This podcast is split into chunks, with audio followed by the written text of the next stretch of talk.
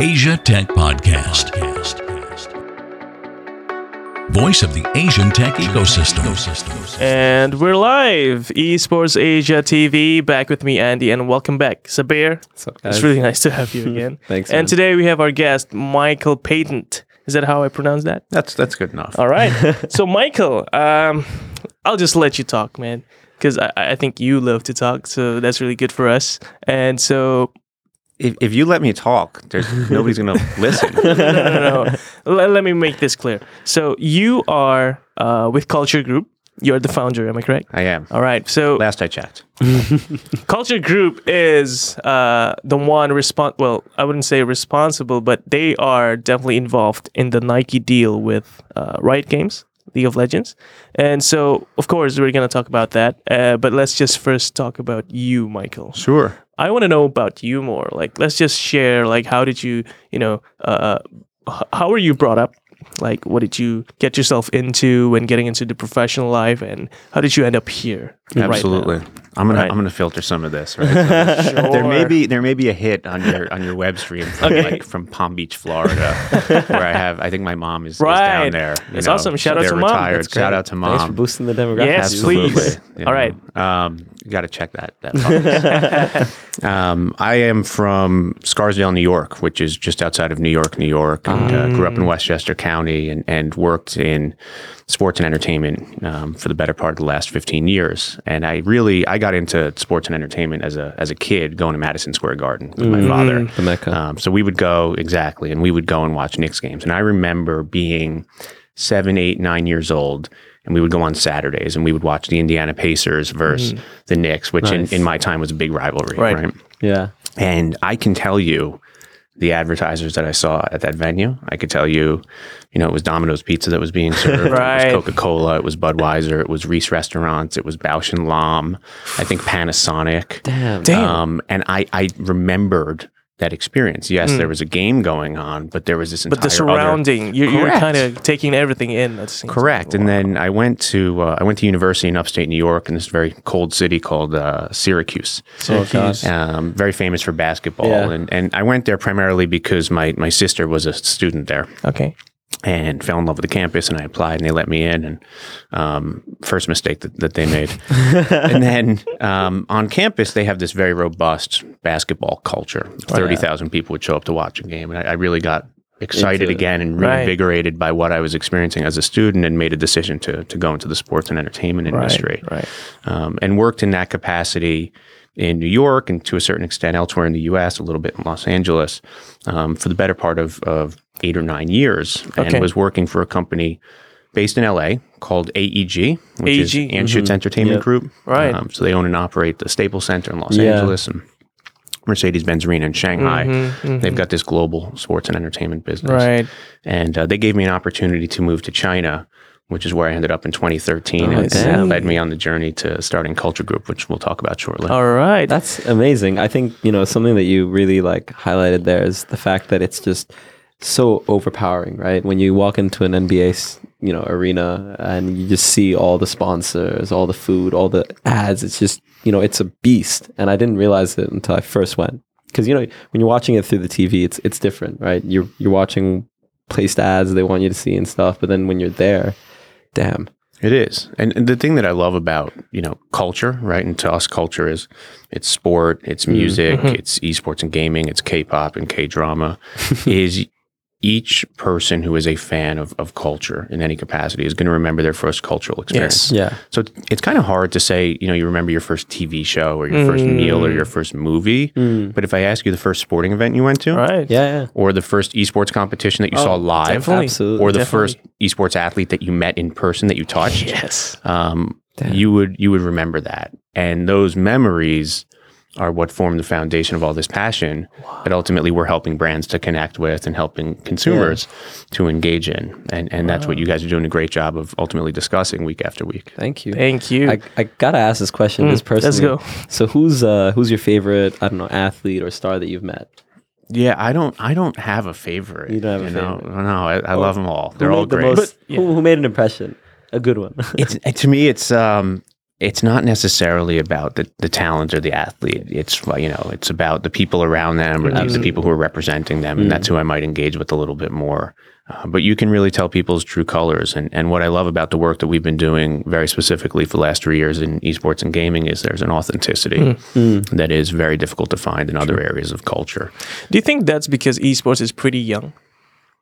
I think it's because it's young, and I also just think you know when you look at the personalities mm. of of people who are leading businesses in in the realm of, of gaming and mm-hmm. to a certain extent esports. Um, you're looking at people who are doing this because it's core to what they mm, do. Mm. And we're not talking about cities like New York, LA, and Yeah. London. We're looking at other cities around the world. So the personalities, the psychographic profile is different. Yeah. And it's amazing to be with people who are doing what they love.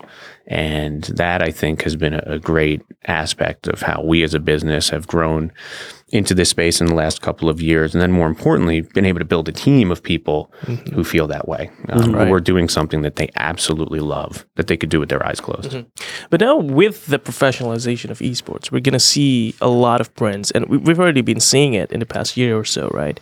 And and a lot more brands are gonna be interested in getting into esports as an outsider of some sorts, right? And so, would you be worried if those brands are gonna get their hands on esports and you know uh, change the culture in a way that you have been experiencing in the past three years?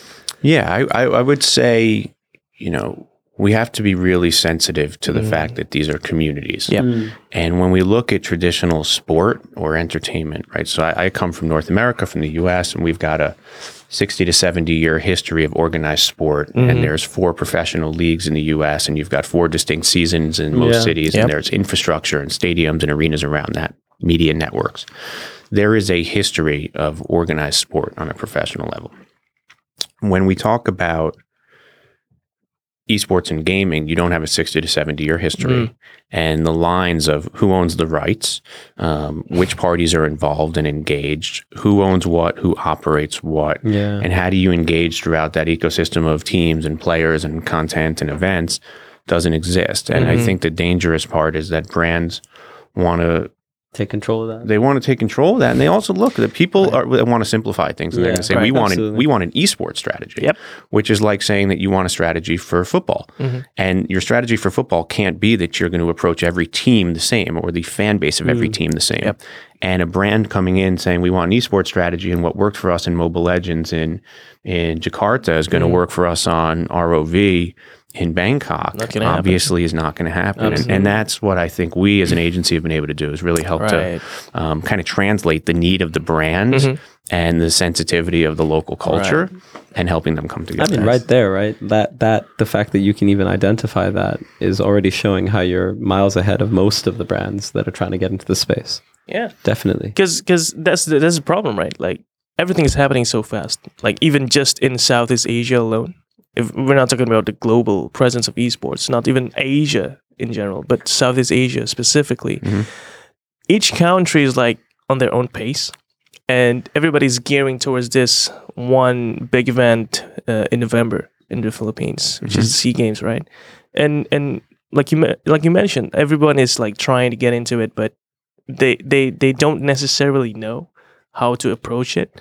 And that's a great thing about esports i think because we're still learning together. And so we can't we can't really you know tell whether someone is in it because they know what's going on but at the same time we also know that they're here together with us because we are also trying to figure it out along the way is that how you feel culture is has been approaching esports Absolutely. And uh, uh, shout out to Zlapt in, Zlapt. uh, in, in Bangkok. If you guys know Zlapt, Yeah. Pontus, Pontus Mahler. Um, Pontus has been working with us and doing a great job in Bangkok. We've got a team in, in the Philippines of five or six people dedicated to esports and gaming, you know, Ben Stelmatio and Jaime Cruz and a few others. And um, we rely on them, right? We rely on local insights from our local staff who are in the culture, who live it, who breathe it. Yeah.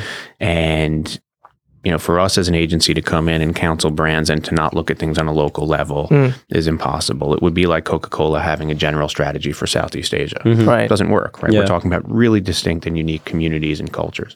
Um, the only thing that this reminds me of the speed and the energy around esports right now is some of the work that I, I had done in China, you know, the last five or six years, where there's just a real pace and a Yep. speed to the way that things move. And earlier in my career, I did a fair amount of work around music and music festivals. And in like 2010 to 2012, there mm-hmm. was a lot of money, a lot of interest around electronic music, and things were moving Oh, quickly. yeah. And mm-hmm. ultimately, that was much to that space's demise. Yeah. Um, I think that what's taking place in, in our culture around esports and gaming right now is fantastic, but mm-hmm. we all have to be careful to, to do the right job at the right time, working with the right people so that we don't have any negative connotation or negative impression in the marketplace. A failed event has a long lasting Oh, absolutely. Uh, reputation, right? yeah. And it's actually happened, right? A few events have failed miserably, and it's actually kind of paint an image on mm. the brand itself. Like one example is actually one of the biggest esports titles nowadays, Fortnite. Uh, if you remember, there's one event by Fortnite that's really not in a good place right now, right? And so, but, but still, Fortnite is still up there, at least top three, even with the rise of Apex Legends and everything. Fortnite is still there. So, what do you think is the factor that's differentiating them from another title who might have failed an event and just slumped down? Yeah, be, before even getting into the event space, and sure. I appreciate the question. The the success of Fortnite as a title, Yeah. and the speed with which that happened is unlike anything that I've unparalleled. experienced. It's Forget crazy. forget in esports and gaming, Yeah. like it's it's Yeah. in the gaming world, it's fast. But if you just look at pop culture in general, Oh, right? yeah. And let's let's use a music example. Let's look at Cardi B, an artist who was hmm. so new that she didn't have an album. She had 25 singles, and she's, Yeah. she's absolutely killing it globally right now. She she came on pretty quickly, but that's still a rise of six, seven, eight months. If Yep. you look at Justin Bieber. 2011, That's years. 2012, Yeah. you know, he came on, you know, fairly quickly, but that's Yep. still six, nine months. Yep. Fortnite was literally almost overnight. And, Yeah. and now if we look at Apex, two months ago, Yep. it's remarkable the speed with which the games are coming to market, and I'm excited to see if if they'll stay, Mhm. right? And, and um, if you can get that ingrained into culture where the dances are, are part of everyday life, and my five year old nephew who's never played, played Fortnite is is flossing, um, I think that's great. I want to see if that can that can stay, and then Right. the hard part for all of us is figuring out how brands Yes. can engage in that and help that community. Yes. True. So yeah, uh, again, Fortnite has been rising meteorically, and back to the question, I guess, like one event failed, but they're still there, whereas other titles might not survive that kind of a failure, right? So is that because Fortnite was already so big that they have that room to you know move around and you know fail a bit and just experiment o- o- o- on top of those failed events? Yeah, it's you know, there's a cultural relevance Yeah. to Yeah. that title that's Mhm. going to give it some staying power. Yep. Um, and it is so ingrained right now in pop culture that people want to see it be successful.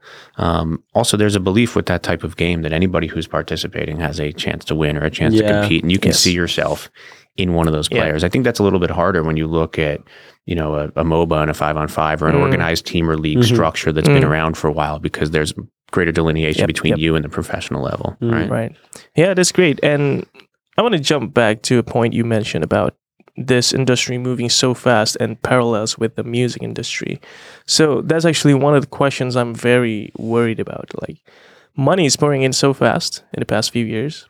And I'm kind of worried the money is going to pour out eventually. Right. So what's your perspective on this? Because we as esports enthusiasts, we certainly want esports to stay. Right. And I think personally it's going to stay because the support from different key stakeholders, like uh, the, the players themselves, the organizations, businesses, governments now, is going to support esports enough so that it can stay, which I think is important. So that when the money eventually pours out, it's still going to stay, but we just have to build it again and again. Right. Right. So, what's your take on this? Like the money? I think I think it's scary, you know, and I think it's scary for you know if we look at whether it's and I know that you were a trader earlier in your career and we're in Mm. Singapore, which is built on I know the value of great real estate and location. If we look at other economic factors, right, when money pours into something, there's the concept of a bubble that Yep. you create, and I don't think that we're at that place in esports and gaming. We're just in a position where everybody wants what's new and what's next. This is what's hot, and it's where the money's coming. And and I think it's important for everybody involved. If you look at the value chain from developer to publisher, you know, event owner, team player, everybody has to make good decisions. Mm-hmm. Everybody has to make decisions about their community, their profession and their future. And that goes for us, right? So we, and you know, AJ Jilka, who's our, our head of strategy and planning, who's in Japan today, we've had a lot of decisions that we've had to make around how we work with clients and only working with them on a long term mm. basis because there's too much that people want short term. Yeah. We can't meet their expectations. And I think when we look at the way that players are engaging with brands and endorsements, sometimes saying no is the best deal that you do. When we mm. look at the event structures, you know, a failed event is a two week headache for the fan who was going to it. It's a 12 month headache for anybody Yeah. who's engaged in trying to organize that next event. A bad stream, um, you know, bad bad web stream, bad production hurts everybody down the line. So Right. it's incumbent upon all of us because the rising tide lifts all boats, right? Yeah. Right. I think it's it g- goes back to, you know, what you just said about it being short term.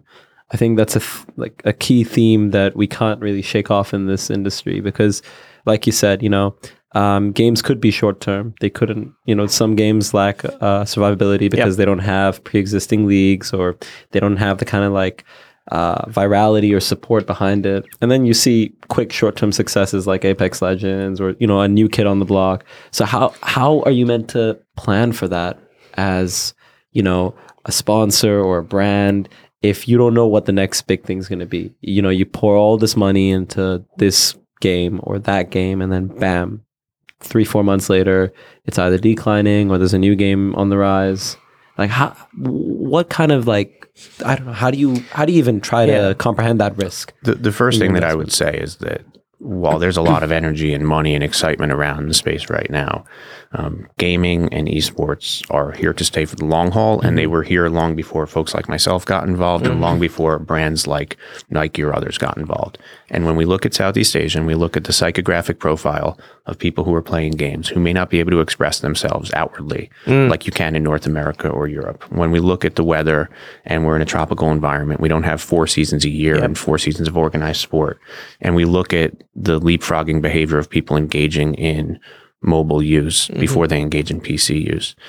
This culture is here to stay. This is the future of sport, right? The future of sport is digital, whether you're watching an EPL match, and AJ's watching, you know, Manchester United on his mm-hmm. mobile phone, Yes. Yeah. or you're engaging in a game, or you're watching somebody play a game. So that that's not going to change. And mm-hmm. anybody who says that it will, you know, we, we'd love to have a chat with them. All right. what, what I would say about your question, which is great about titles, that's a big bet on a title, and it's a big bet on a on a subculture or a community. And what we have tried to do as a company is, you know, we're, we're not called uh, League of Legends Group. We're not Apex Legends Group. We're not called Justin Bieber Group.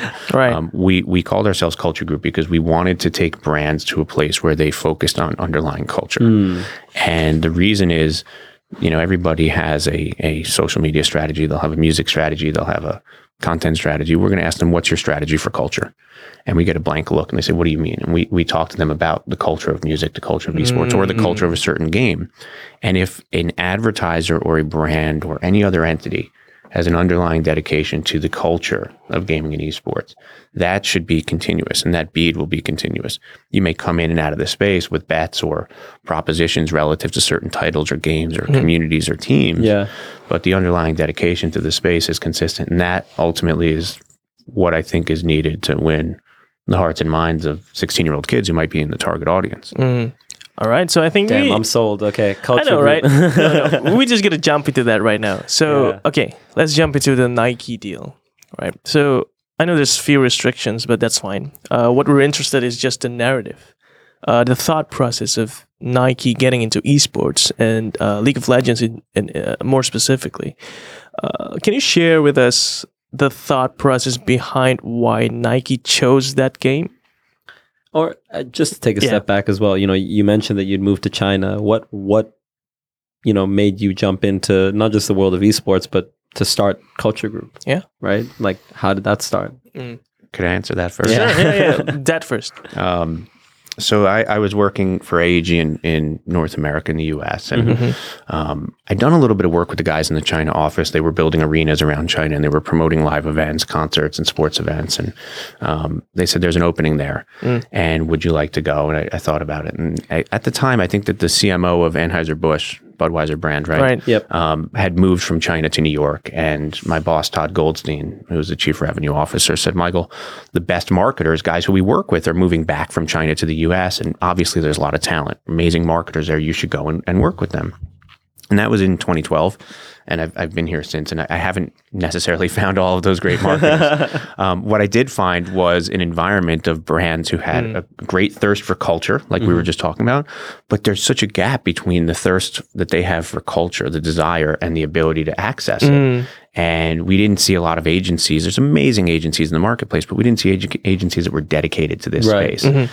And we didn't see brands that had that knowledge. So if you've got a 47 year old marketing director and the target audience is a 16 year old girl, Yeah. um, we need somebody to translate the needs of a K-pop fan to that him. marketing director or a 16 year old boy and talking about esports and gaming. So, um, you know, working with uh, with my partner Doug Scott, who's based in, in New York, who I've known for a number of years, we we built this agency, and and AJ's come along as head of strategy and planning and played a very very big role in what we do in China with his understanding of, of youth culture in that market.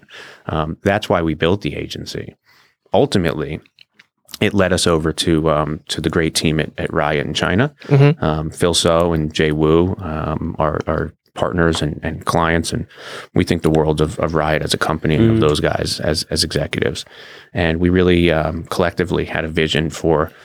If you look at the LPL, um, it has all of the hallmarks of organized sport. Um, it's got teams, You've got underdogs, you've got icons, you've got heroes, um, you've got losing streaks and winning streaks, Yeah. and you have people competing at the highest levels competitively within their field. And an insanely dedicated fan base, right? The Chinese fans are Yeah. crazy. Yeah. It's crazy. yeah. It's crazy. Um, and when you look at these fan bases that are kind of local in nature, you know, to each of the cities in China, we, we all realized there was something really special there. Hmm. And we felt that the next generation of fan in China wasn't going to be an NBA fan. It was going to be a fan hmm. of an yeah. LPL team, right? And there was amazing viewership.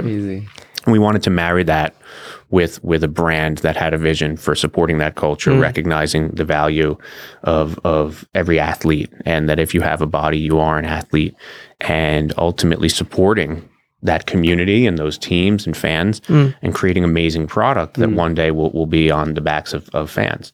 So, you know, a couple of years ago, I went to an event in Guangzhou, and a young woman was a fan of, of WE, right? And, and she had a black hooded sweatshirt and there was a red tag on it and it had the name of her favorite player and it was cool. Like Cool, kind of yeah. it was streetwear, you know, it was cool. Yeah. Yeah. Um, she bought it on Taobao, you know, and it was made in, it was made in a basement somewhere. And there Yeah. there's obviously a better way, and we're, we couldn't be more excited about Nike's entry into the space and their Yeah. commitment to the LPL. That's so cool. I mean, when I when I saw the news and I saw Uzi there as well as one of the uh, he, he was one of the ambassadors, right? So yeah, Nike has a, a relationship. We weren't Yeah. we're not involved in that, All but right. Nike Nike does have a relationship with with some of the players. And um, look, they the, you know anytime that you can work with best in class, truly best in class companies, Yeah. um, it's an amazing opportunity. Mhm. Yep. And and if you look at the history of what Nike's done in other sports, there's no Oh, doubt that their entry Yeah. into esports will be a massive Yeah. success. It's gonna, it's just going to add on to the momentum that we already have. Right. So Nike, again, one of the biggest brands and, and, and just that name alone, like if I mention Nike to someone who doesn't necessarily know about esports, they're going to be questioning like, what's Nike doing there? Right. And so that's the same question that we've been asking, to be honest. Like, uh, obviously, uh, we have the answer of uh, uh, getting connected with the younger audience, right? Uh, I'm I'm wondering if you can answer this question, but from a business perspective, is it gonna make sense for them or other brands who are looking into getting into esports? I don't think that in today's corporate environment, brands can make those decisions at that Yeah. level if it doesn't make financial sense. Oh, absolutely. And what we tell, and this is getting a little technical, but what we always tell our clients is it's not just return on investment, mm-hmm. which is a financial metric of Yep. looking mm-hmm. at how many dollars can I make. It's return on objective. What is Mm. your objective as a brand? Yeah. If you're looking to reposition yourself, if you're looking to be more relevant among a youth audience, if you're looking to shape culture, that's an objective that has to be measured. Yep. Uh, but I don't think that that the best brands globally are making commitments into this space Oh, because it's cool or hot. I, I think that this is they recognize this is the Yeah. future. Yeah. Smart money, right? Correct. Mm. Correct. It's really Absolutely. cool. I mean, it just it just makes sense, right? Uh, this is, you know, it's it's esports, and if Nike is here, you know, with a foot in, Yeah. I mean, for the next decade or so, I think this is going to be still the way gonna be go. here. Yeah, I mean, can you imagine like esports players having their own like signature jerseys or like Yep. shoes or you know, it's it's nuts, but it's got to start somewhere. Yes. you know, and it started back in the day with the NBA, the NFL for them. So now I can start here as well. Absolutely. Yeah. You know, if you look at um, if you look at the history of NBA culture, for Mm. example, you Mm. know, um, the players are wearing the the clothing that the leagues wanted them to wear and what they were required to wear. Now they've developed their own sense of fashion. A lot of them have their own lines, right? Mm. Yes. The concept of the Jordan brand is is the Jordan line.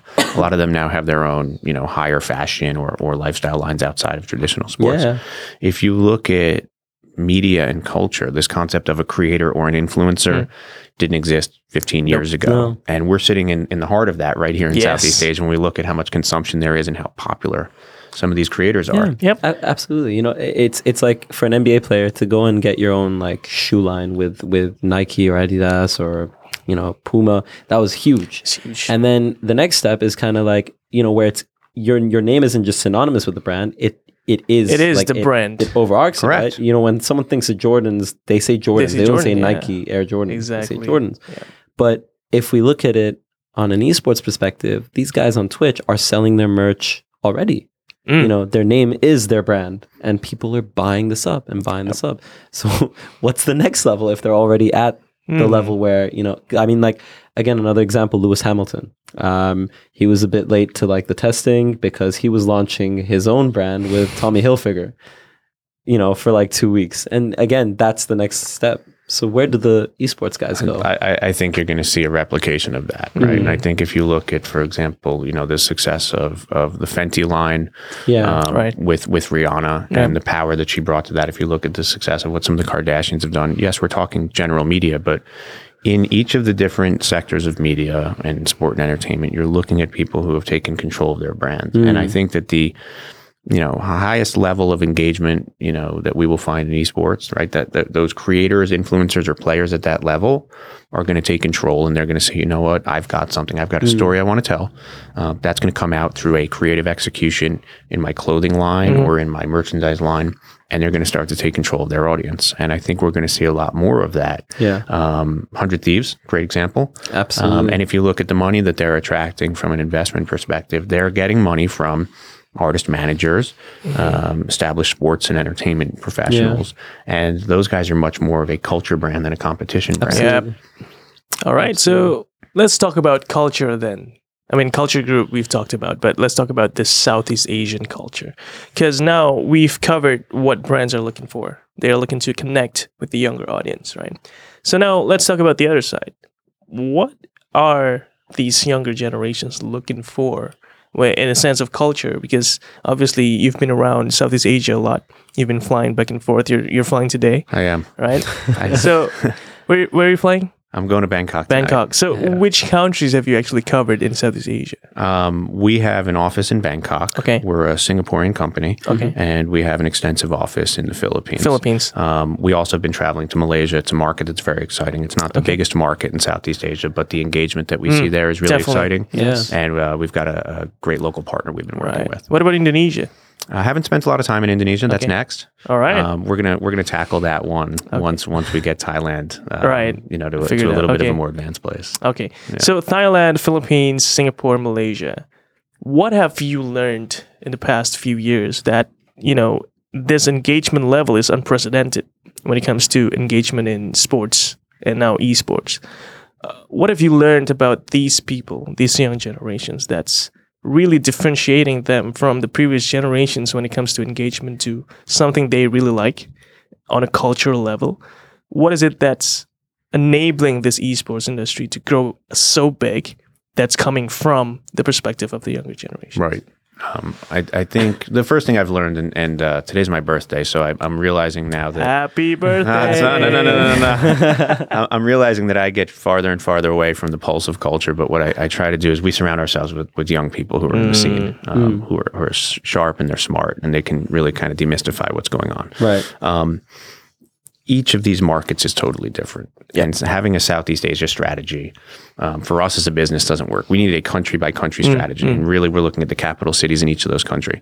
Um, and when we look at esports and gaming, we've got to look at the communities that are vibrant in each of those countries. And I think when we look at the engagement, we're looking at markets where there's an inherent distrust of media.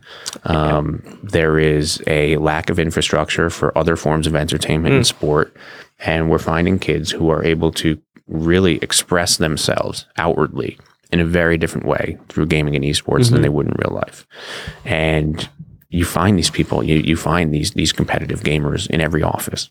So, you know, the, the whether it's the woman from legal or the, the person from accounting, Yeah, who's kind of a lunch, true. you know, they're they're Yeah. they're quiet during the day, but then they're kind of a lunchtime hero on Mobile Legends. Yes. you know, we, we love finding that. I think what we um what the, one of the most interesting things that we found is just the strength of each community and the role that a game will play in developing a community um, and how that community then will respond to teams and, and influencers and leagues and the difference of people within that that hardcore community of each of those titles. They have to be treated totally differently Right. than, than another title right. We can't treat we can't treat the Dota 2 community the way that we treat the ROV community or, or explore them in the same way. And that's the hardest part because it's, yes, great. They might all be men 18 to 24, but what makes them tick and more importantly, how to reach them is very different. It's very And different. That's, that's the hard part of Yes. the job. And and one problem that's very inherent for marketers and advertisers is that there's this specific data I read online that 80% of engagers, uh, viewers of esports use ad block. That's a problem, right? I mean, who, who wants to watch an ad? Right. Exactly. So, but but again, the businesses thrive through advertise uh, advertising, right? But with this behavior from the younger generations, it's not enough to just rely on that anymore. And and and I think you are uh, definitely involved in this by uh, uh, educating the brands, you know, to to make them realize that advertising is the old way, and now there's a new way. And so maybe you can share with us, like Sure. engaging engaging with this younger generations. What does it take for brands uh, uh, uh, uh, beyond advertising? one of the things that we look at, and and uh, AJ does an amazing job of this, is what is the customer journey? What is the journey of that gamer or that esports athlete in that local market from the province? You know, from Iloilo in the Philippines. What is the difficulty of that person connecting, mm. competing, creating, sharing? and looking at the journey and then trying to understand okay if we segment the market um, using the qualitative and quantitative insights that we have what's the journey of that person and how can we improve their experience? Mm-hmm. Mm-hmm. If as a brand we can help to improve their experience we're going to have a customer if not for life then for a very long time. Mm-hmm. And we we have a firm belief as an agency that brands should shape culture not rent media Right. renting media meaning buying a, a spot Yeah, yeah. right Yep. um, and and the era of advertising, as as Doug would say, is is over. Um, and you know, we really think that experience is the future of everything. There's a reason that people are staying at Airbnb as opposed to hotels. Yep. Um, we all want an experience. So brands that are able to deliver an experience to a consumer that's authentic, it's memorable, it's delivered in the right way, and if they can do that on a on a repetitive basis. They can develop a really, really strong relationship with that customer. It's more. It's more basically. It's more about being innovative, right? And kind of pat because we're still consumers. We still consume, you know, media. Could potentially consume ads. It's just a matter of you know making it not Yes. Something that we hate. Yeah, And like like Thai ads are so amazing. I- I mean, you're based in Bangkok as well, right? And Yeah. you know Thailand does a really great job. and they have the reputation of doing. It. It's it such a really- creative market. Yeah, Yeah. It's such a creative. I, I love I love Bangkok as a Yes. Mm-hmm. city, and it's cosmopolitan. It's not nearly as local as you'd be led to believe. It's it's Mm. rather international right now. There's a great startup scene, and you've Mm-hmm, got domestic brands who compete with one another, two, three, four in each category. Right. And what we really like about that market is you've got really sharp, smart, second, third, sometimes fourth generation owners. Looking after brands, and they're looking to really diversify those brands. So Right. it's not like China where the brands are all 20 to 30 years Yeah, old, yeah. right? It, it's totally different. Um, you know, Huawei didn't exist 40 years ago. Huawei exists in the last 25 years. Singha beer has existed for the last 85 years. Um, other domestic brands have been there 50, 60, 70 years. And they've got family owners who are coming back from mm-hmm. overseas who are realizing, you know what, I have amazing brand equity and I have great reach and scale, mm. I, I can play a role mm-hmm. in transforming the company. And what we like is we come in and say, you can, and, and we think you can shape culture, right? So if you look at the equity that you have in your brand and the way that you engage customers, the average age of your customer, how can we pivot and move into esports, for example, and gaming, and develop a mm. really significant proposition? Mm-hmm. And the creativity in Thailand's off the charts. It's- mm. That's amazing to hear. Yeah, right? the, the, the food's pretty good. too. I mean, we, we have it here as well, and it's amazing. So, Absolutely. all right. Which brands do you think are doing a great job in this? Yes, the next step would be to get more brands into this, of course. But uh, we kind of have to. I mean, I don't want to say filter, but we have to assess which brands are going to have the most potential when it comes to getting into esports, right? Uh, when it comes to culture shaping as well. Which brands do you think has the potential to move in a way that uh, some other previous brands have done? Brands that have the potential Yes. generally are going to be the challenger brands mm. because they're willing. And a challenger brand is somebody who's not number one in their category. Right. Right. And that's the person who can come in and do things differently mm-hmm. and who is going to give authenticity mm-hmm. to the, the gaming community that, that gamers desire and make them feel like they are authentic. Mm-hmm. I think those types of brands have an opportunity to come in and shape this culture and, and provide a lot of, of services and benefits to a customer and, and really be uh, a legitimate force in that person's life as a gamer. Um, in terms of brands that are doing a great job right now, locally, regionally, um, I think Alan Fong and, and the team at you know Air Asia are doing Right. a nice job in, in being evangelists for the space. And um, shout out to Alan, who I, I think the world of. And, you know, he's just a lovely guy who Yes. Gets Yeah. everybody excited about that space. Um, Globe Telecom in the Philippines, who is, Yeah. is a client of Culture Group, has done a great job. They've taken a very, very long term approach and a very holistic approach to, Right. you know, titles and tournaments and teams and players and looking at um, how they can create Philippine heroes on a national stage and their role as a corporate citizen. Um, Jake Yeah. San Diego, who's the head of, of gaming and esports there, really has a belief, and, and their CEO, Ernest Cu, have a belief that um, Filipinos can win medals, whether it's in the Southeast Asia Games this fall or, or later on in the Olympics. And, and they're doing that and they're putting action to that by investing in the space. Can we talk more about that? Like the Philippines. Sure. Uh, I mean, the space is crazy, and, and, and one of the most successful organizations from the Philippines is Mineski, and they've been heavily expanding around the region and, and doing so much stuff that I think is really helping out the esports scene, right? Uh, maybe we can talk more about your uh, specific uh, uh, dealings with, I mean, your your your work with uh, Global Telecoms, right? Yeah. Um, we can we can share a little bit. And, Okay. You know, there's some stuff that's out in the public. You know, just touching on Mineski, Ronald's a, an amazing force in the industry yeah. and kind of the Amazing. godfather of, of esports in, In in, the Philippines and really done a great job in expanding their business and somebody that I'm honored to work with and that I learn a lot from when we have a chance to speak. Um, Globe has partnered with with a number of organizations locally in the Philippines, Mineski being one of them.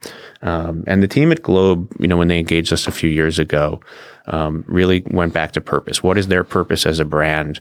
Um, what are they looking to accomplish? What's that customer journey? And, and we actually learned a lot from them about the role that they would play as a corporate citizen in, in connecting people to their futures. Um, through that, this proposition was developed of of creating Philippine heroes and and uh, champions and putting them on a regional and, and global stage. And um, through you know relationships with uh, with Riot Games and Garena around specific titles, and through a, a partnership around a team that they've launched, Team Liyab, Yep. um, which did pretty well over the weekend in, in the AOV in Yeah. recent Yep. weeks, and their AOV team. It's also a League of Legends team and a Hearthstone team and um, some plans they have for the future around um, other ways to engage the audience, whether that's training centers, casting studios, things of that nature. Right. Um, it's hard to find brands, right? Brand marketers have to win every quarter and they got to keep their bosses happy. And it's hard Yes. to find brands who take a long term approach. And when you find one, you realize how special they are. Yep, they are, and and that's the thing about esports. You you can't really bet on the short term when it comes to financial returns, right? But but when it comes to equity in the term uh, in the brand sense, people are gonna start seeing you as that brand that's supporting the industry. And I think it's great that the Philippines is doing this. And just yesterday, Singapore got some news as well. Singtel have actually sponsored the national team for Sea Games, and they've sponsored a number of teams here in Singapore, like Team Resurgence. Yeah. and this is the trend that we're seeing. Telecoms are really heavily invested Very in heavy. esports. Uh, maybe you can explain to us, like, why do you think this is? Sure.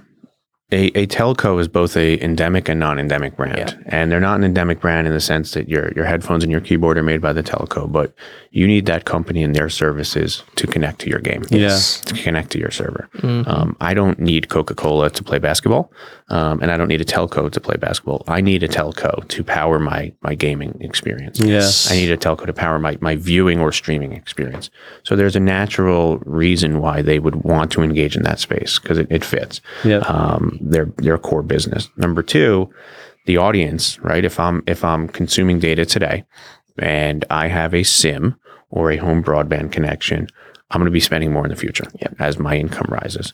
And then from a, a third perspective, it makes a lot of sense for telcos to be in the business of shaping culture, right? And, and to be in the business of games and to be able to amplify um, behavior that's already taking place by, by supporting those communities. And I think Singtel's done a great job and we know the team there and think very highly of them. And what I love is they haven't done it once, they've done it multiple times Multiple Yeah. times, yes. right? And if you look at yesterday's announcement, that's the that's the the second or Second, third third, announcement. yeah. Yeah. And there's a consistency to the way that they've gone in the market, Mm-hmm. and it's clear that they're a leader, and they've galvanized the community, and they they they're bringing in outside partners. It's not everything you know Singtel on their own. They're bringing in the right partners, the right help. And um, borrowing the right uh, equity from other partners to be able to create programs Mm. that are going to matter. Yeah. yeah. So Singtel and Globe Telecom, they're doing a really great job in, in, in promoting esports and blasting it through to the younger audience. So let's talk about Sea Games. Are you looking forward to Sea Games or I are you going to be there at Sea I, I, Games? I will likely be there. Right. I'll definitely be at the qualifiers. I'm looking forward Okay. to seeing that.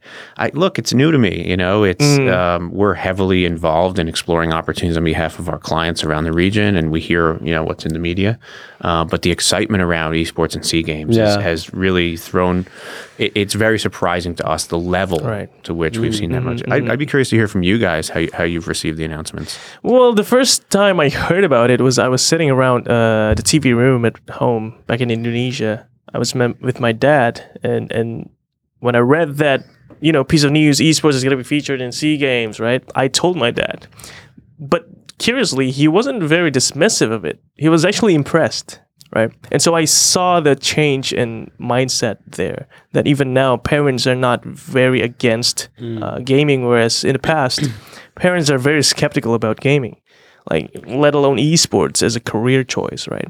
But when I told my dad about Sea Games, he's actually impressed that we have managed to get esports as a recognized title, right? So my experience has been totally great, It's awesome. Michael. I think my So- That's experience awesome. is a little different right. because I, I wasn't as surprised. I mean, I Mm. think um, just based off the fact that it was the Southeast Asia Games, right? Like bringing in esports just made so much sense. You, you can double or triple your viewership for the event if you manage to bring in the gaming community across the different game titles that you choose. For me, the big the big one where I, I would kind of like shake my head and say, "Wow, is this happening?" Is the Olympics, right? Like if it's there, then There's that's for And me, that's that a- will be happening. Yeah, that's that's a, that's, that's going a to happen. statement. Do you think? I do. Because the IOC is kind of pushing back. Oh, little it'll bit. happen. Just depends which game title, right? Look, I, I, I personally think that um, there are a few Olympic sports that, that maybe may be ready to be put out to pasture.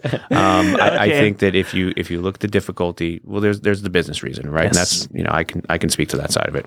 I think if you look at the way that people engage in, in viewing media, Mm. and you look at audiences around the world, including esports in in the Olympics as a medal sport, will bring a totally different audience Mm-hmm. and new storylines. Um, the difficulty is that's going to come at the expense Yep. of another sport. Yeah. Yep. And another sport that's been around for 30, 40, 50, 80 years, and domestic organizations around the world in each country who've supported that sport. And there's only so many hours of Olympic programming. Right. And there's only so many national governing bodies that are funded. So there's a real uphill battle, I think, politically Right. in in trying to get esports included in the Olympics. But I think that you'd be very I would be very surprised if you didn't see it. You didn't see it, yeah. Correct. Mm. I think BMX biking is an Olympic sport. Yeah. Right? Uh, so there's some really crazy Olympic sports. Yes. Yeah. Yeah.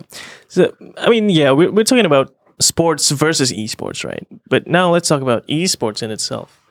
Within esports, there are titles competing for that spot. And and what I'm worried is there's going to be too much of a political movements Mm. around, you know, these different games. Like, how do I get my game to be featured as an Olympic sport? Because obviously, like Riot, for example, if you get League of Legends as one of the Olympic sports, there's going to be establishing you to be one of the developers that successfully made esports Yeah. into the mainstream culture. And by the way, I, I would be a proponent of that. Yeah, Yeah, I would I- be- likewise. I mean, I, League am on your side. great, I'm a big I'm a proponent league. of that. we, we, we love we love the Riot guys, and Yes. and uh, there's a, you know a title that's been around for ten years Yes. is doing something right. Mhm.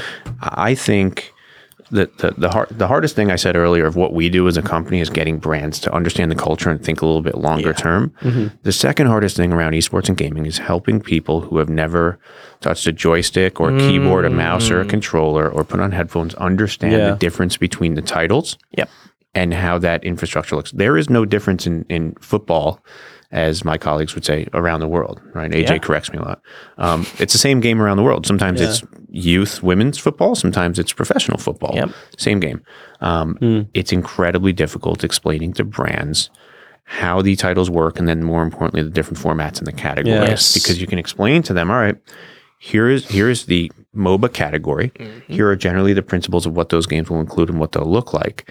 And then they're going to say, why is this game, why is League more popular than Dota? Why? And to be able to answer that conclusively is really difficult. Yeah. Yes. So that's a challenge then, right? That's that is a That's big challenge, challenge. yes. That's a big challenge. And I think though the industry will mature because Mm. you know there's there's more money to be made and there's more money to be lost and there's more at stake. And as that happens, Mm. you'll see more organization around federations Mm. and governing bodies globally. And I think that's going to be led by the developers who actually have the most at Mm. stake. And and games themselves like you mentioned the difficulty of explaining it is like what's the difference between this game and this game even though they are in the same category like MOBA or or FPS within the games themselves they actually change a lot in the span of a year right? Just yesterday I saw the patch to uh, the game I play Counter Strike it changes the game fundamentally. Like the economy of the game is different now and it's going to have a major impact. And and the next major the the, the biggest tournaments throughout the year is going to happen in a few months. And so the teams are not given I, I i i believe they're not given enough time to adjust. But when we when we talk about olympics is it going to be a problem? Because the consistency of the games is just not there. Right? but is it something to be worried about or do you think it's just going to be another factor that's actually making esports more interesting My Esports. opinion, it's a fantastic question. Yeah. really good. My, my opinion is that patches that alter the game and or throw off the balance of the game, or as you mentioned, the economy of the game, right? Um, I think that those should be welcomed. And I can't speak from a competitive gamer's perspective, but if you look at another sport like golf, um, the course is different every time. Okay. Ah, and the true. courses change. Okay. And sometimes the putting green is running a little bit faster, which means the ball rolls off potentially and the ball moves faster. Um, sometimes that green is in the end of the day or a certain type of week a little bit slower. It's a little bit easier to play. And then there's weather conditions.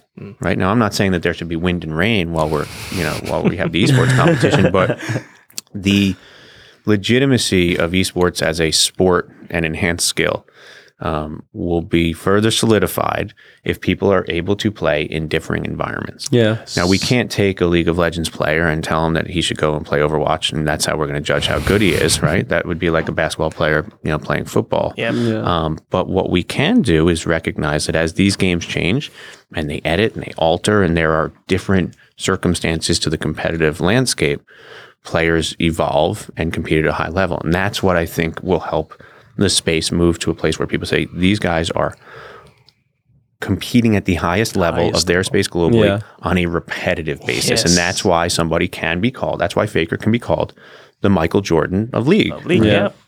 yeah. that's amazing. I never actually thought about golf as a parallel to Yeah, yeah, esports no, it's a changing. really every- good point, That's really great, actually. And and you mentioned like having to adjust to the patches is actually proving yourself as as one of the players at the top of level, I mean, right? any any sport where you are changing the instrument with which they're playing with. Mhm. Instrument being in this case the game, in a in in golf's case, you know, either the golf ball or the the the, the golf course. Right. Let's say football when Yep. they changed the f- actual football s- specs. Yes. Remember, Right. like there's some balls that you could just launch.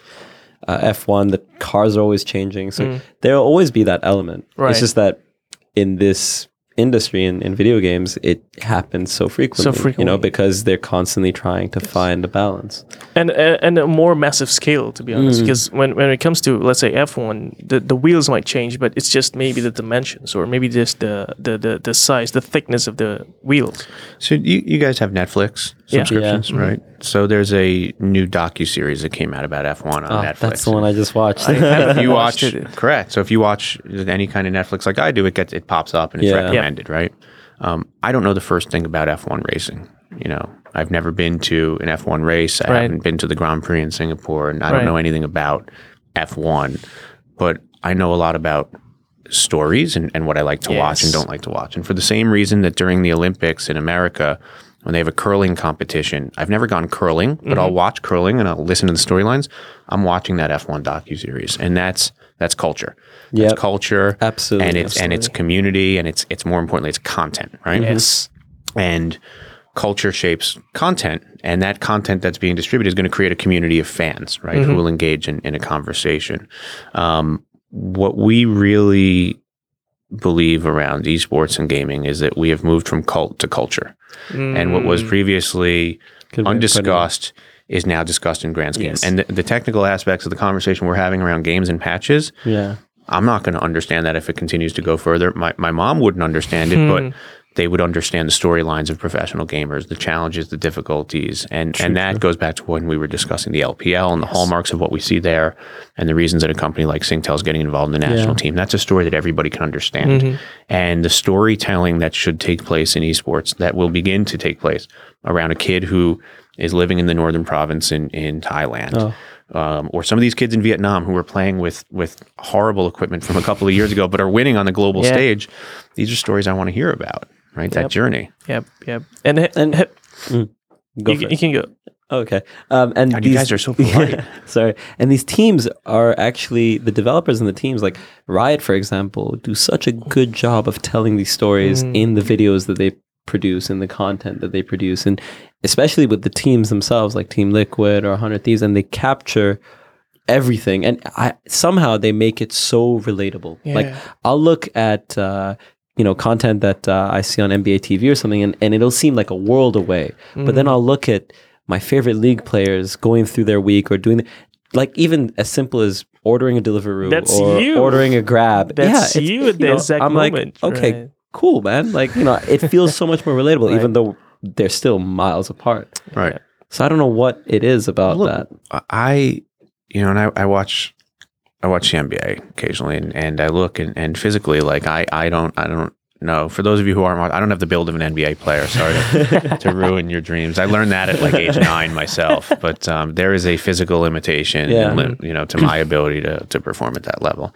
Um, but we all believe that we could be an amazing gamer, right? True. Um, And- and, and there's no physical limitation not- yes, visually. There's yes. there's actual limitations to your skill set, but visually you feel that you fit the profile. Exactly, and it's not just physical, gender, uh, uh, uh, culture, Yeah, race. yeah, like yeah. everything Totally. is just n- put out the way when it comes to esports, and that's one of the things that I think is really great about esports is that we don't have to see the differences because there are none, to be honest, right? And so, like talking about Southeast Asia, we have so many different countries in the same region, but we are all unified under that banner of esports. Yeah. Even though there's different titles, but still, we're still that same Global- tribe. It's a global sport. Yeah. You know, there's no denying that. Yeah. And Absolutely. so the question is, what are the stories you like, Michael, from the Southeast Asian region? I, I love the story of the everyman. You know, I love the story Mm. of um, you know, there's I think it's Team Cyan, AirAsia Cyan Oh, yeah. in uh, in Malaysia. They've got uh, a couple of kids who are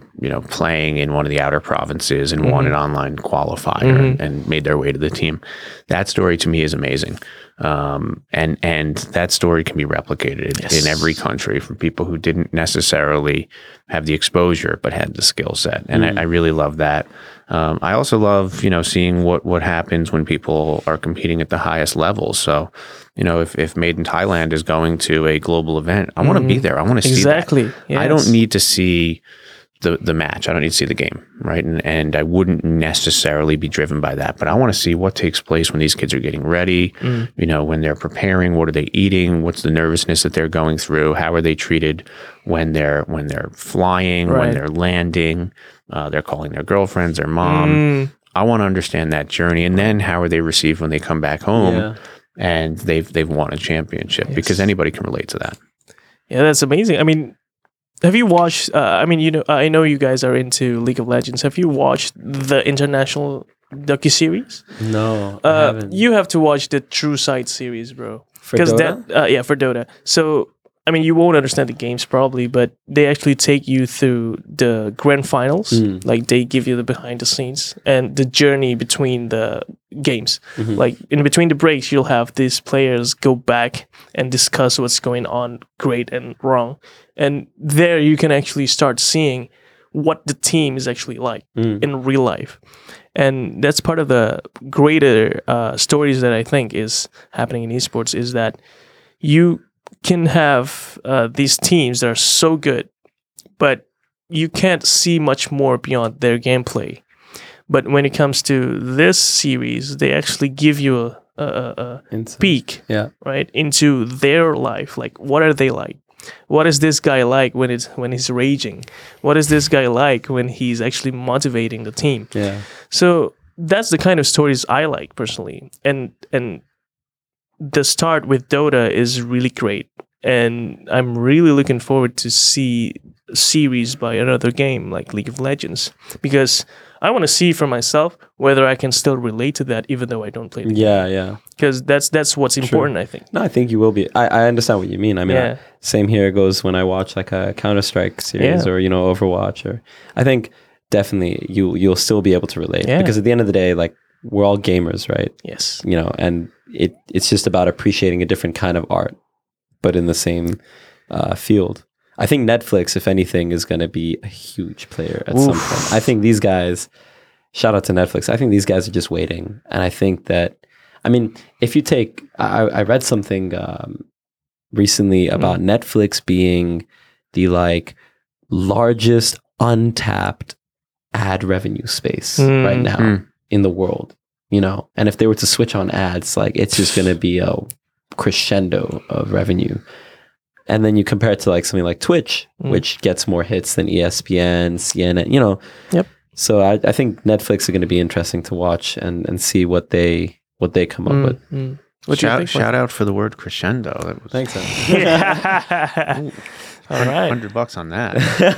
um, Word of the day. Look, man, I'm I'm all for it. I think that anybody like Netflix who has the kind of scale that they have and the storytelling capability that Mhm. can can bring these stories to the forefront. And the brand. The it's amazing, equity. correct? And I, I think it's amazing, and I think that that will happen. You need good storytellers and filmmakers, and you know, to, to create that and, and have that distributed on Netflix. But I think that that's so um, true. very much going to be at play. And and I think Mhm. if we look at, sorry, we're going off esports here. I'm going into the media landscape a little bit, but Yeah.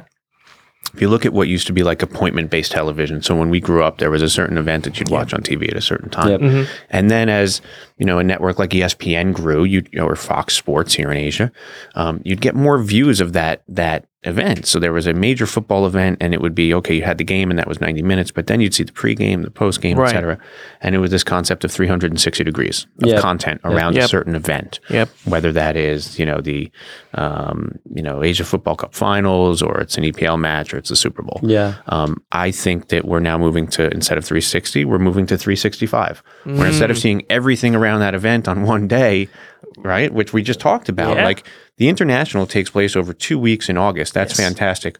Where do those teams go? They still exist. Those personalities still exist. I want 365 days Right. of access Yeah. to that player and that team, and that story should be told 365 days. And to tie it back to the work that you were asking about earlier with mm-hmm. brands, mm-hmm. brands need to recognize that. Yeah. Right. And you have to go from being occasional to being always on. Yep. And that's the only way that you're going to be able to be real in this community. Exactly. And I, I do think that that will directly lead to there being fans, even if people, you will have bandwagon fans Yeah. in esports, probably much to your, Yeah. you know, uh, you know, chagrin. But I, I think that that's going to happen, and Yes. people will love fans, uh, uh, players because of the way that they look Yes. or the attitude that they have. Wow. Thank you for your perspective. Really? Seriously, the insight that you've provided in this show has been great. Well, your your your guest must not have been. Very. Somebody must have canceled. No, that's that's the thing. We've we've had we come out of this Terrence show was every good. week. Yeah, we Yeah, come out Terrence every week and we're like, "Hey, man, that was a great show. Exactly, That, right. that was an insane guest. Yes. How's next week gonna top it?" And you know, we're always delightfully pleasantly surprised. surprised. Yes. Yeah. Uh, so thank you, Michael. It's really great. And maybe we just kind of to wrap this up. Like, what are the things you're looking forward to in the next year? Obviously, there's Sea Games, but You've got the Sea Games in November. Yeah. Um, I'm looking forward to doing a ton of work in, in Bangkok and Thailand. Uh, really excited to see what's going to happen with Team Liyab in the Philippines. And we're watching the drone racing space. I think drone that- racing. Oh Yeah. yeah, 'Cause that- that's one of Someone was the- talking about this. that might be one of the future esports titles. Right? 'Cause it's really I, I don't think that esports is limited to games No, no, not specifically. at and I all, think when we look at drone racing, the same characteristics are there. So we're paying a lot of attention to that. And uh, I'm really excited. arts I'm really excited to see how some of these movie theaters and, and facilities in Asia are going to bring international content into their um, venues. And we're watching the arena and stadium space Yeah. as well. that's one one big thing as well in esports. So looking forward to that as well. Absolutely. So thank you, Michael. Thank you. again, it's been really great. And so we're just gonna wrap this up by the last question. if you could choose one person to be on the show next after you, who would you choose? It could be anyone. It could be. It could even be Marc Merrill if you wanted to be. Who did Ter- well? Who who? What did Terrence say? What did Terrence say? Terrence said, uh, "I think Ivan." Okay. I think I don't remember actually, but yeah, he's coming actually. Ivan, uh, one of the team owners from uh, Singapore. And so, Um, what do you think? Who's next? Oh, that's a tough one. that's a tough one.